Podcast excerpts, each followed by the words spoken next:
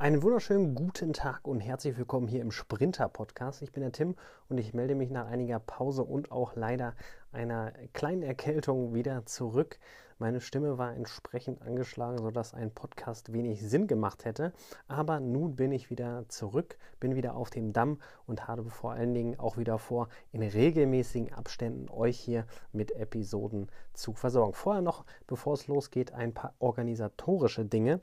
Und zwar ist der Podcast nicht nur auf anchor.fm verfügbar, falls ihr das Ganze über anchor.fm hört, sondern jetzt auch bei Apple Podcasts, also über iTunes zum Beispiel aufrufbar oder eben über die Podcasts-App auf dem iPhone oder iPad und auch bei Pocket Casts. Zudem gibt es natürlich die Möglichkeit, den RSS-Feed von Anchor.fm auch bei anderen Podcast-Playern einzubinden, sodass ihr es auf jedem Endgerät hören und nutzen könnt.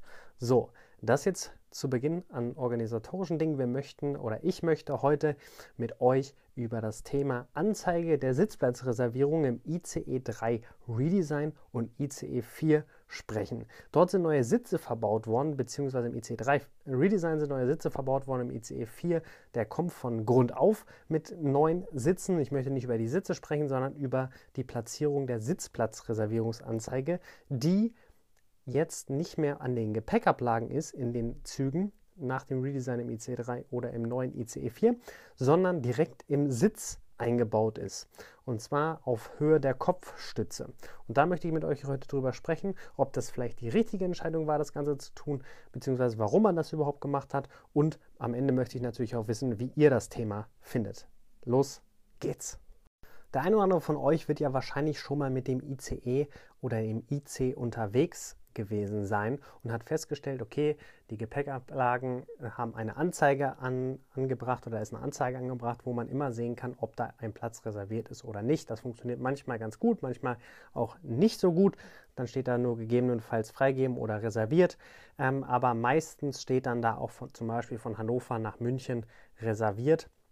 Und ähm, diese Anzeigen, die wird es ab 2023 oder bis 2023 von Monat zu Monat eigentlich weniger geben, wenn man jetzt die Gesamtflotte der ICEs betrachtet. Denn die Sitzplatzreservierungsanzeigen, die wandern beim ICE 3 Redesign und ICE 4, wie bereits gesagt, in die Sitze selber und zwar in die Kopfstützen. Die neuen Sitze im ICE 4 und ICE 3 Redesign, die haben so eine, ähm, das ist quasi so ein Ohrensessel ähm, und haben so gewölbte ja, Kopfstützen und in dieser ähm, Anzeige außen an den Sitzen kann man jetzt eben die Sitzplatzreservierungsanzeige ansehen. Erstmal grundsätzlich jetzt zu der Sitzplatzreservierungsanzeige, die ist deutlich größer geworden ähm, und auch aus meiner Sicht deutlich lesbarer geworden, wenn man jetzt drauf guckt.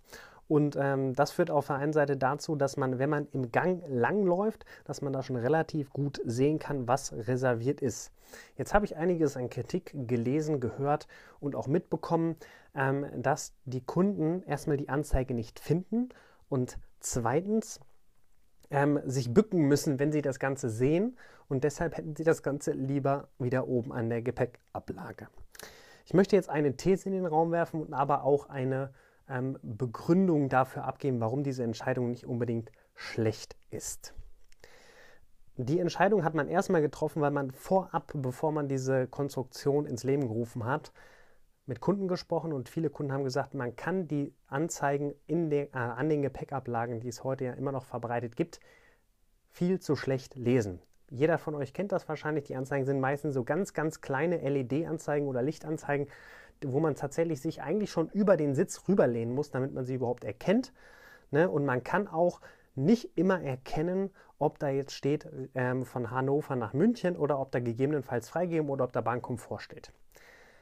Und da muss ich persönlich sagen, dass ich es besser finde, wenn diese Anzeigen direkt an dem Sitz angebracht sind. Dann kriege ich erstmal, muss ich, kann, muss ich mich nicht schrecken, sondern kann immer bei jedem Sitz nach und nach gucken, ob da reserviert ist oder nicht, zumal die Anzeigen auch deutlich größer und die Schrift etwas dicker ist und man es deshalb sehr, sehr gut erkennen kann. Jetzt zur Position, wo viele gesagt haben, da, ich wünsche mir lieber eine, äh, die alte Position zurück. Da muss ich ganz klar sagen, dass ich das für nicht als sinnvoll erachte. Also unter aktuellen Umständen ja. Also wenn es danach geht, okay, viele Kunden finden auf den ersten Blick ihre Sitzplatzreservierung nicht. Ja, ich glaube aber, dass es ein Gewöhnungsprozess ist und den man auch durchaus mal ähm, durchlaufen kann. Weil es verändert sich vieles und man muss sich an viele neue Sachen gewöhnen. Und jetzt hatten, hatte man seitdem es digitale Sitzplatzreservierungsanzeigen gibt, diese immer an der Gepäckablage. So, das sind jetzt, ich würde mal schätzen, ich weiß es nicht genau, 15 Jahre mindestens, ähm, wenn nicht sogar noch länger. Und ähm, diese 15 Jahre hat man sich natürlich daran gewöhnt und jetzt kommt auf einmal die Reservierungsanzeige da weg und die kommt woanders hin. Und da muss man sich natürlich umgewöhnen. Das ist wie, ich vergleiche es jetzt einfach mal, der Home-Button auf dem iPhone 10 ist nicht mehr da und man muss sich daran gewöhnen, dass man diesen nicht mehr hat. So, die Umgewöhnung funktioniert da natürlich deutlich besser oder einfacher, weil Apple da natürlich Profi drin ist. Die Deutsche Bahn ist auch Profi in neuen Sachen erfinden und vorher auch mit Kunden sprechen, was sie in diesem Fall auch gemacht haben. Aber es ist ein, ein anderer Prozess. Und ähm, ich glaube, dass wir in, in zwei Jahren immer in den, in den Zügen, wo eben diese anderen Sitze drin verbaut sind, dieses Problem nicht mehr haben werden bin ich fest von überzeugt, dass es ein Gewöhnungsprozess ist. Bis 2020, 2021, 2022 werden sowieso 65 Prozent aller ICE-Züge mit, äh, mit dieser Anzeige ausgestattet sein. Somit muss man sich zwangsläufig umgewöhnen. Ähm, hört sich jetzt hart an und äh, bin ich auch nicht unbedingt der Freund von, dass der Kunde muss, sondern eigentlich muss das Unternehmen und der Kunde muss es eigentlich nur sekundär aufnehmen und sich gar nicht groß umgewöhnen. In diesem Fall ähm, kann ich mir einfach vorstellen, dass sich das ähm, von Zeit zu Zeit legt und bin echt gespannt jetzt auf eure Meinung zu diesem Thema. Heiß diskutiert im Netz, lasst uns das hier auch im Podcast heiß diskutieren. Lasst mir Feedback da auf meinen Social Media Plattformen, Facebook, Instagram, Twitter oder auch Snapchat. Und sonst äh, schaut auch auf meinem Blog mal vorbei, der bloggendebahner.de und ähm, auch jetzt, da ich ja neu auf iTunes äh, bzw. Apple Podcast verfügbar bin, würde ich mich natürlich auch da über eine Bewertung sehr freuen. Das war es von meiner Seite zu dem Thema Sitzplatzreservierungsanzeigen im ICE 3 Redesign und ICE 4. Bis zum nächsten Mal. Macht's gut. Euer Tim.